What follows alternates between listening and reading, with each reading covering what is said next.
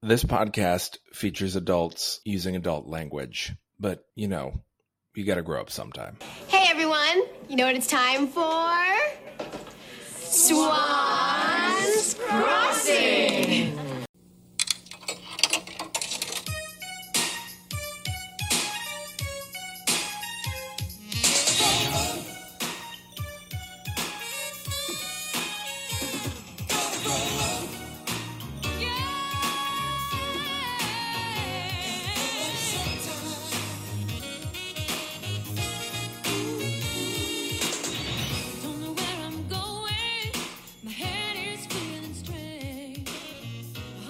We're in the last week, Libby. Libby. Did I just call you Wibby? I think I did. That's okay. Um, usually, uh, autocorrect changes my name to Lobbies or Kibble. So, Kibble. All right. so yeah, Kibble. I'm considering just changing my name to Kibble. That's. I mean, that's a look. You have enough fake names as it is. I don't think you need to change your actual name. I'm so used to them now. I'm used to just like having a different name for different endeavors. It just becomes natural after a while. Yeah.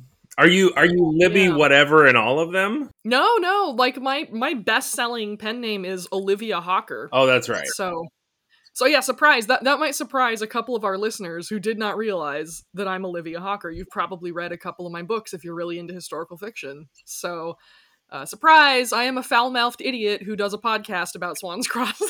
Man, it's a good thing that you are essentially self-employed because if I ever try and get another job and people are like, "Hey, what else has this guy done?"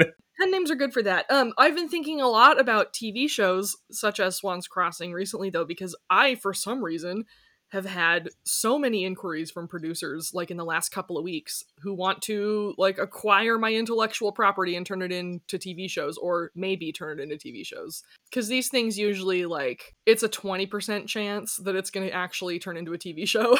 so.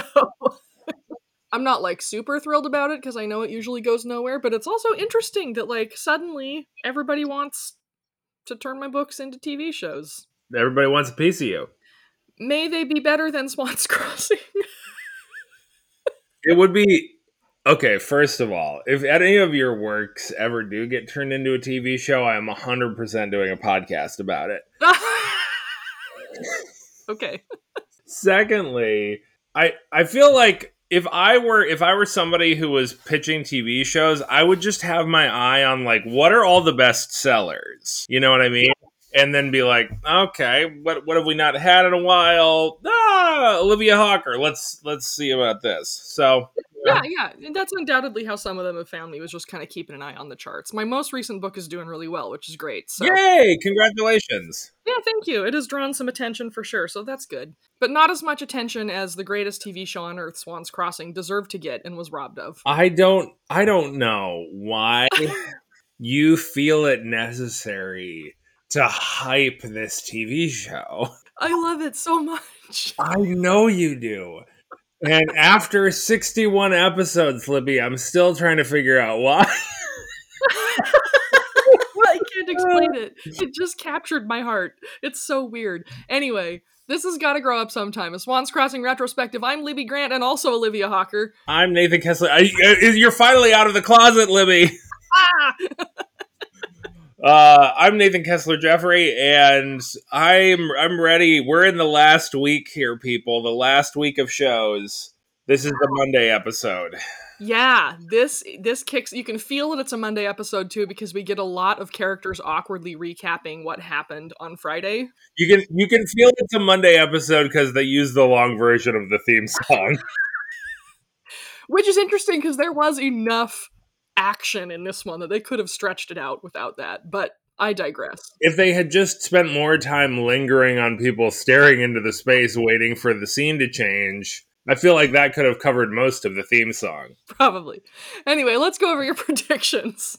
You predicted JT and Neil would hunt for the birth certificate while Callie comes clean with Sydney about where the money went. If not, Sydney would try to get Garrett in trouble for theft. JT and Neil did apparently hunt for the birth certificate, and um, nothing else has happened. So, like, one third of a point there. Yeah, none of the rest of that happened. Garrett continues to be stuck with Mila mooning over the poems. Um, that we did not get any poetry mooning this time, which was good. because I'm sick of it. I oh gosh, it's horrible. Uh, I was delighted by Mila's storyline in this arc. Oh, me too.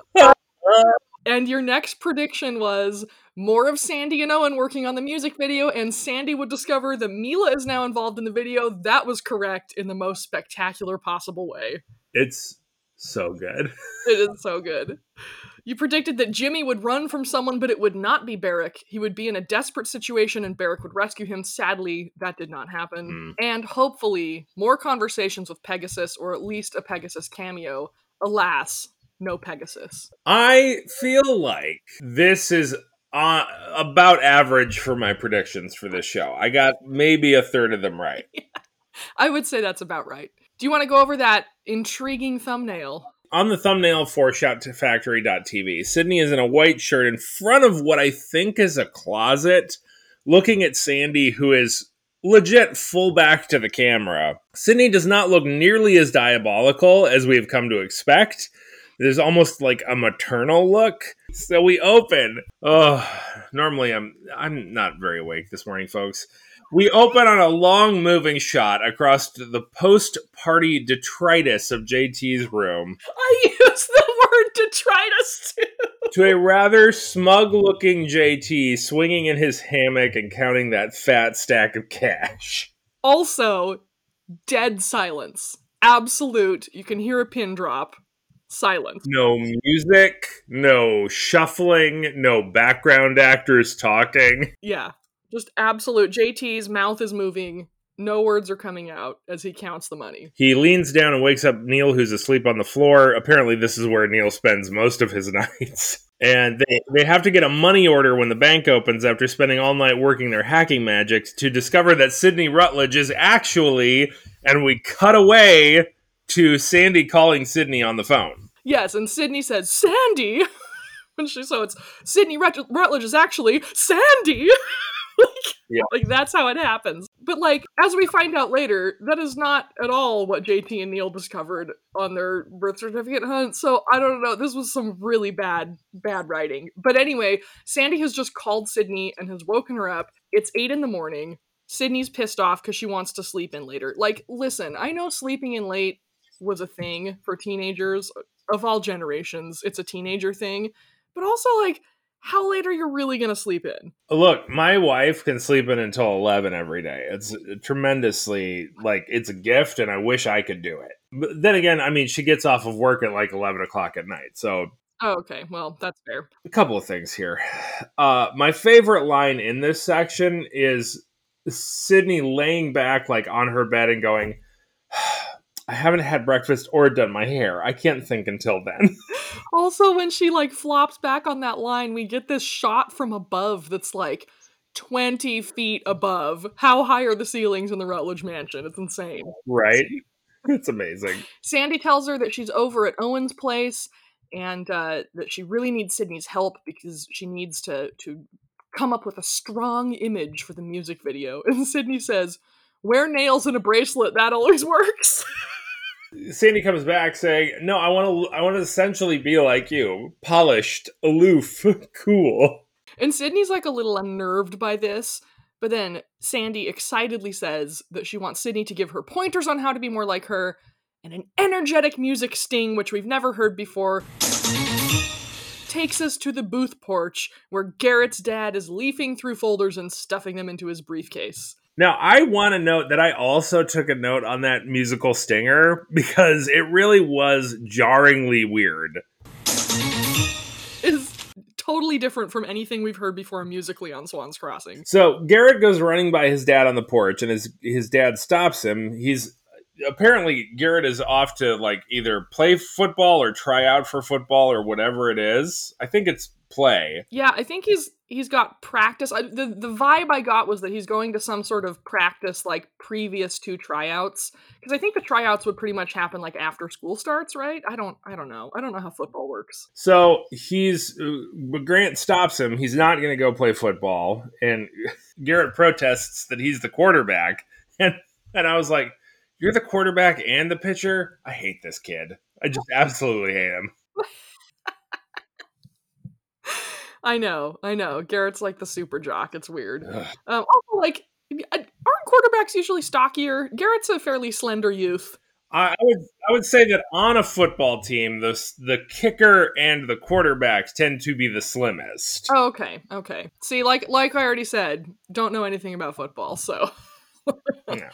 Uh, Grant says he'd be better off kicking a soccer ball because they have soccer in France. No, they don't. They have football, and they get mad if you call it soccer. Yep. the other football. The French get mad about a lot of stuff, so Garrett is outraged, but his dad says they can afford to send him back to boarding school, and he leaves in two weeks. And Garrett sighs. there's this doom stinger, and we cut to Callie coming into the tool and die, frantically searching and calling for Jimmy, who, if you'll recall, left the phone call abruptly at the end of last episode. and didn't just leave it. He gently laid the phone at the end of its cord instead of hanging it up. so funny.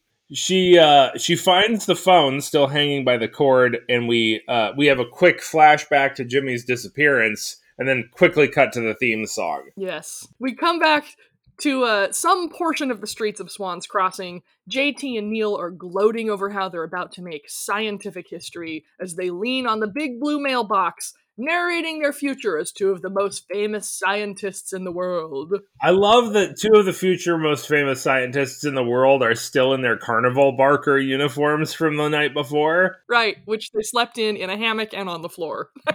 The big climax of this conversation is they get really excited about possibly being the answer to questions on tests. which is pretty great. I love it. They uh, pull out the huge wad of cash and give us a brief uh, exposition to catch us up on how they got that money from Saja on Friday. And uh, they check the letter they're about to send off to the Rodavian Office of Environmental Affairs.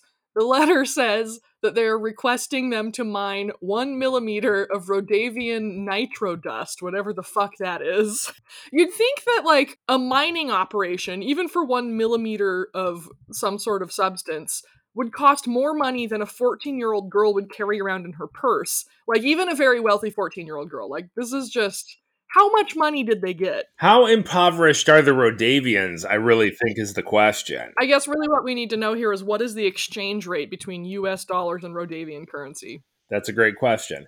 Anyway, they've signed the letter, Professor Van. They pop the money order that they picked up at the bank into the letter, slam it into the mailbox. There's this celebration because they're finally going to get the missing element, and Sydney's going to get hers. And the conversation at this point changes to Sydney's birth records, which is the task that got them paid and has enabled them to send off this letter. Yeah, and they sort of muse about like like why why does Sasha want Sydney's birth records anyway? But JT says if it's be- if it's Sydney behind this mystery, then it's going to be incomprehensible anyway. But he thinks it must have something to do with. And again, the camera cuts to the booth porch again, where Mr. Booth sternly yells, "Garrett!" Yep. Boy, the writers really loved a novelty cut in this episode, didn't they? They really did. They really well. I the the idea that we are still in suspense about whether Sydney is. I mean, I guess it's been at this point what I mean, almost. We're on the ninth week of this show, so or is it? Is that right? No, Something like that. Tenth week. something. Anyway, I feel like it's entirely possible that the audience for this show may have forgotten that Garrett forged the birth certificate originally.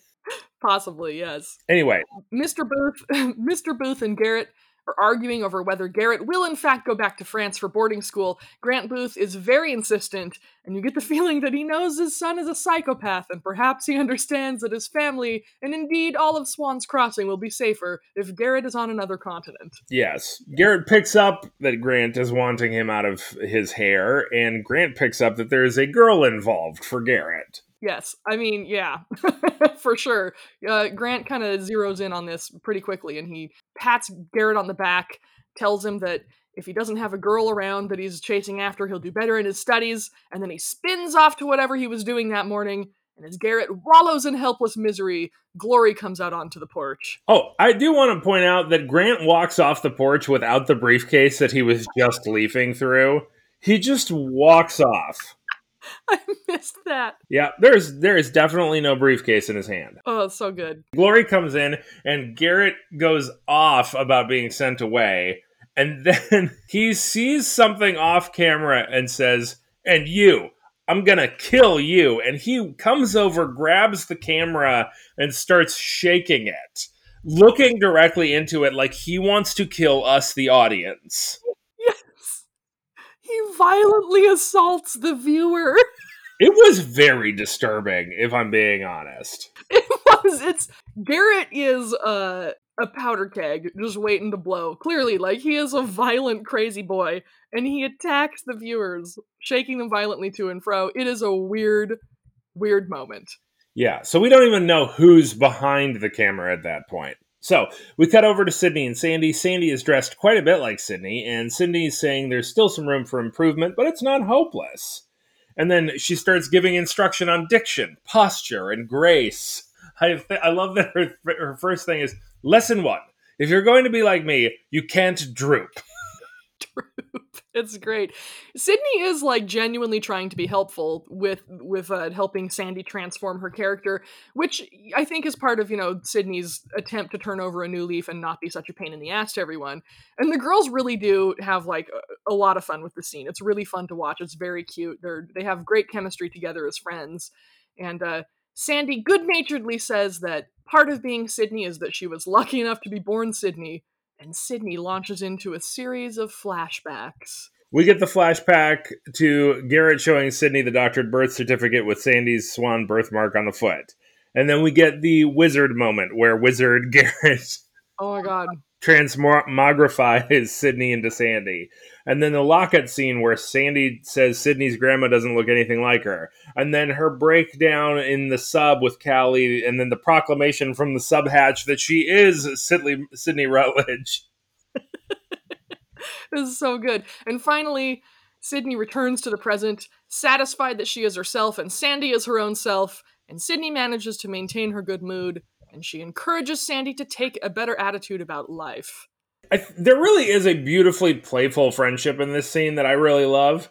And then all of a sudden, as they're having this conversation, Mila comes in again from nowhere because there's no doors on the set for Owen's studio.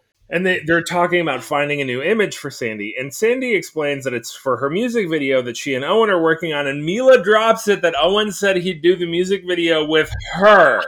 The look on Mila's face, it's just like astounded betrayal. It's so good. She's like, holy shit, what? Yeah. so good. Sydney, standing between them, chimes in. Looks like someone's going to be left out in the cold. and we get this, we get these great reaction shots from both Mila and Sandy, and then we cut to Callie on the phone. Callie uh, is trying to track down Jimmy. She's talking to his dad, apparently, who says that he hasn't seen him since that morning. But just then, we hear the mini bike, and then Jimmy appears in the tool and die. They start to bicker over who was where and where they should have been. Callie says, Shut up and tell me where you've been. But all we get is doom music over Dimmy.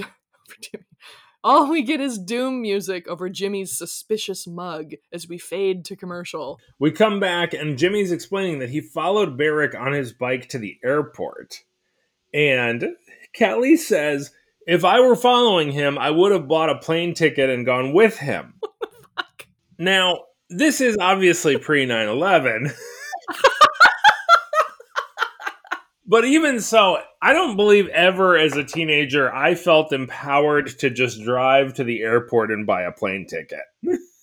Well, maybe this is a rich people thing. Maybe it is.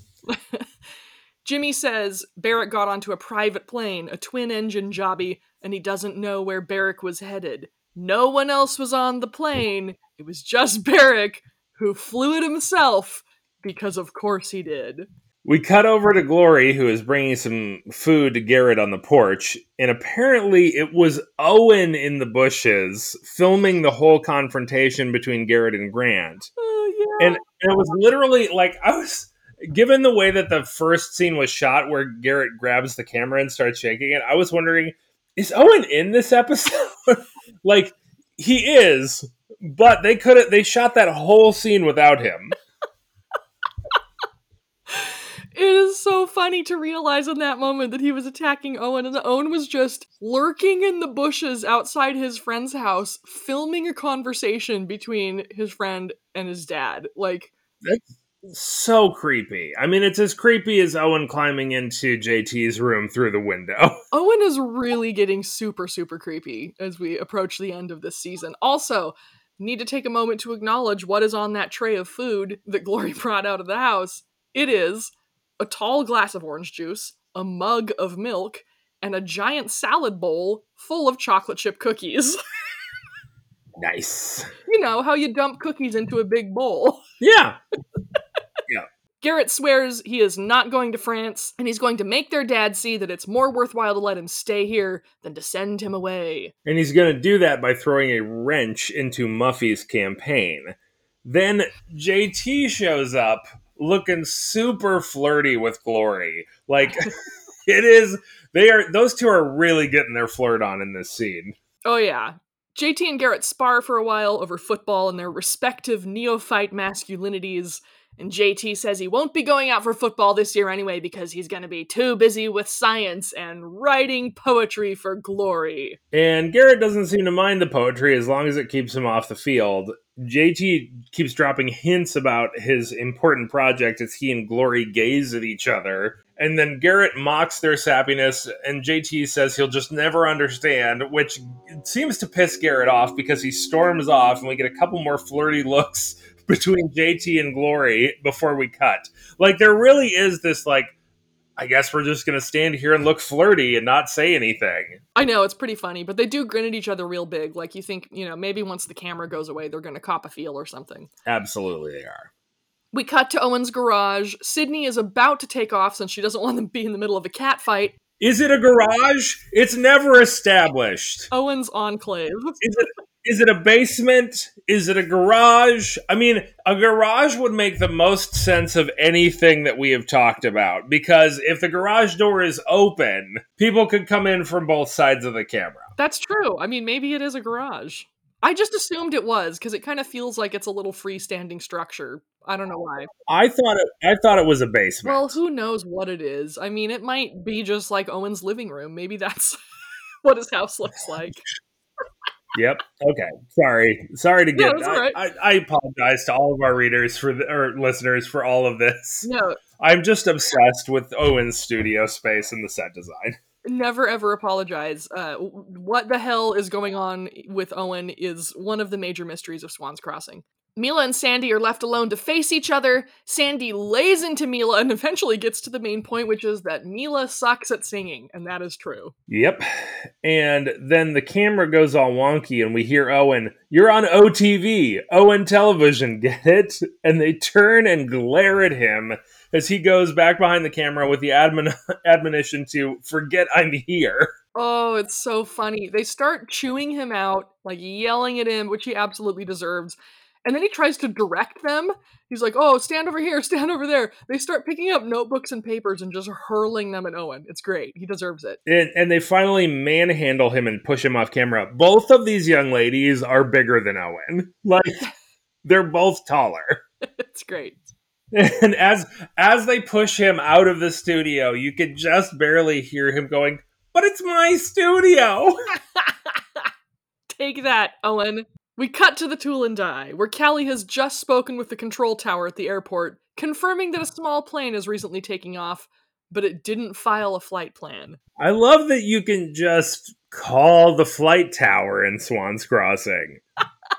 I know, just hey, can you give me information about flight plans? Sure, teenager I've never spoken to before. Yeah, yeah, I'll definitely tell you all about the personal the personal flight plans of these people who own their own planes. At first, they're discouraged, but then Callie hits on the idea to stop thinking about where Barrick is headed and start thinking about where he's been. And since Sajo said Barrick was at the Walker estate, they decide to go there, but Callie cringes when Jimmy suggests they go now, at night, in the dark. And then he gives her a weirdly horny smile. yeah, and we cut to the front of the soda shop where Grant's campaign poster is still pasted under the Swan's Cafe sign. Sydney exits the cafe, and we can clearly see the door sort of bounce because it's a flat. and this is the first time I have noticed this. Ah, and you've been watching for it, haven't you? I have been watching for it. You re- you remember that show we did where we shut the doors and the whole wall would like vibrate a little bit, you Oh, know, yeah. because there was a lot of door slamming in that particular play. That's what I'm seeing here. Oh, so funny. Sydney uh, comes up to Garrett, who's kind of tinkering on his bike.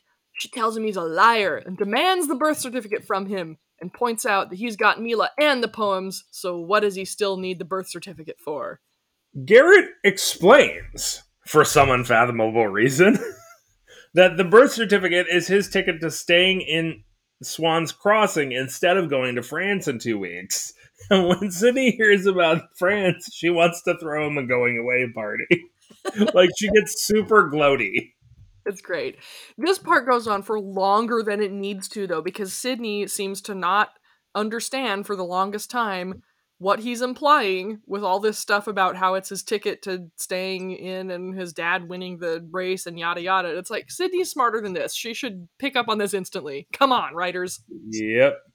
And essentially, he finally just spells it out for her that he will uh, use the birth certificate to raise the question of Sydney's birth, throwing Muffy's campaign into chaos. And as Sydney lets that sink in, we cut over to the mailbox where JT and Neil are congratulating themselves on how well things are going by congratulating each other and calling each other Professor Van. Just right out in the open. You know, after one of you has been roofied, one of you has had your girlfriend abducted by snake men, and uh, also the other one of you has been in a near fatal explosion over this Professor Van thing. The best thing you can possibly do is just talk about how you are Professor Van right out in the open. right out in the open over i need to point this out an incredibly bright blue mailbox this mailbox is so blue that it makes everything else in the shot feel sepia tone and contrast i mean It's aggressively blue. it is aggressively blue The camera pulls back a little bit to reveal that someone is watching from the bushes while these boys talk about how they're Professor Van. You don't know, though, whether it's a Baldy or Owen, because we've already gotten a lot of Owen in the bushes stuff lately, so it could be either one. and then we see captain baldy's face turn and he goes professor van is two screwball kids and then the camera pulls back a little bit more and we see owen behind the baldy filming what what He's watching the whole thing! freeze frame roll credits what is happening I know. I know. I know. I know what the title for this episode has to be. Crouching Baldy Hidden Owen.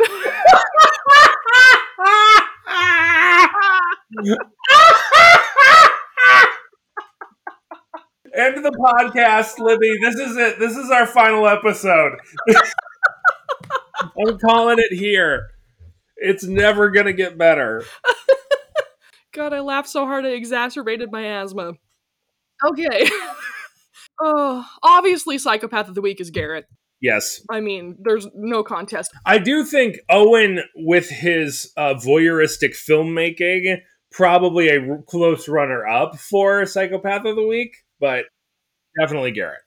Uh, so we had two new fake swans, two imaginary swans because we got Lita on the bathrobes. That brings our running count to seven imaginary swans, 24 actual swans, and 150 other swans. Oh my god, yes. So many swans. All right, I'm going to mute my mic. Give me your predictions. I think the Baldy chases Owen for filming and gets the tape and destroys it.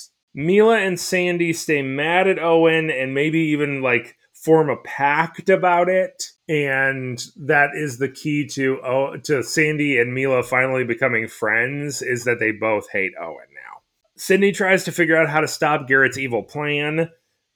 Callie and and maybe maybe finally gets the birth certificate record so Garrett discovers like and confronts Garrett about it. Maybe maybe that happens next episode. I sort of feel like they're gonna wait to have that happen in the big like finale episode on Friday. Uh, Callie and Jimmy explore the Walker estate at night and find the snake pit. I think they find the snake pit. And I don't think we get a ton of JT, Neil, and Glory unless it's JT and Neil explaining to Sandy about the Sydney about the birth certificate. That's what I think. Okay, it is sure to be an action packed week ahead as we ramp up to the close of Swan's Crossing, the greatest TV show that has ever been made by the hand of man. Oh my Stop gosh. rolling your eyes, Nathan. I will I will never stop rolling my eyes. It's never going to happen. When I look back at my life, when I'm old and decrepit and lying on my deathbed, and and my life flashes before my eyes in my final moments, when it gets to this point, my eyes are going to roll so hard just remembering having done this podcast and having watched all 65 episodes of Swan's Crossing. You're welcome.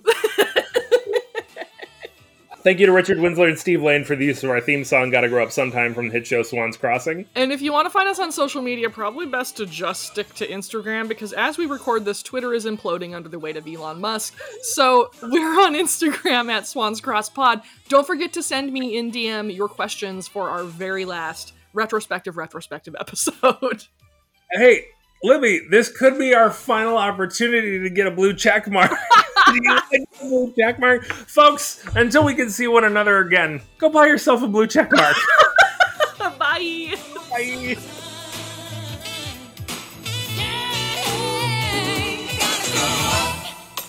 Lesson number two. Sandy, who did your nails? The Terminator?